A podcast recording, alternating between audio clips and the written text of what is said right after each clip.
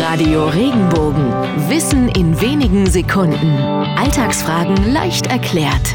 Warum sagt man zum Traktor auch Bulldog? Bulldog zu Deutsch Bullenhund. Was hat dieses Tier mit einer landwirtschaftlichen Maschine zu tun?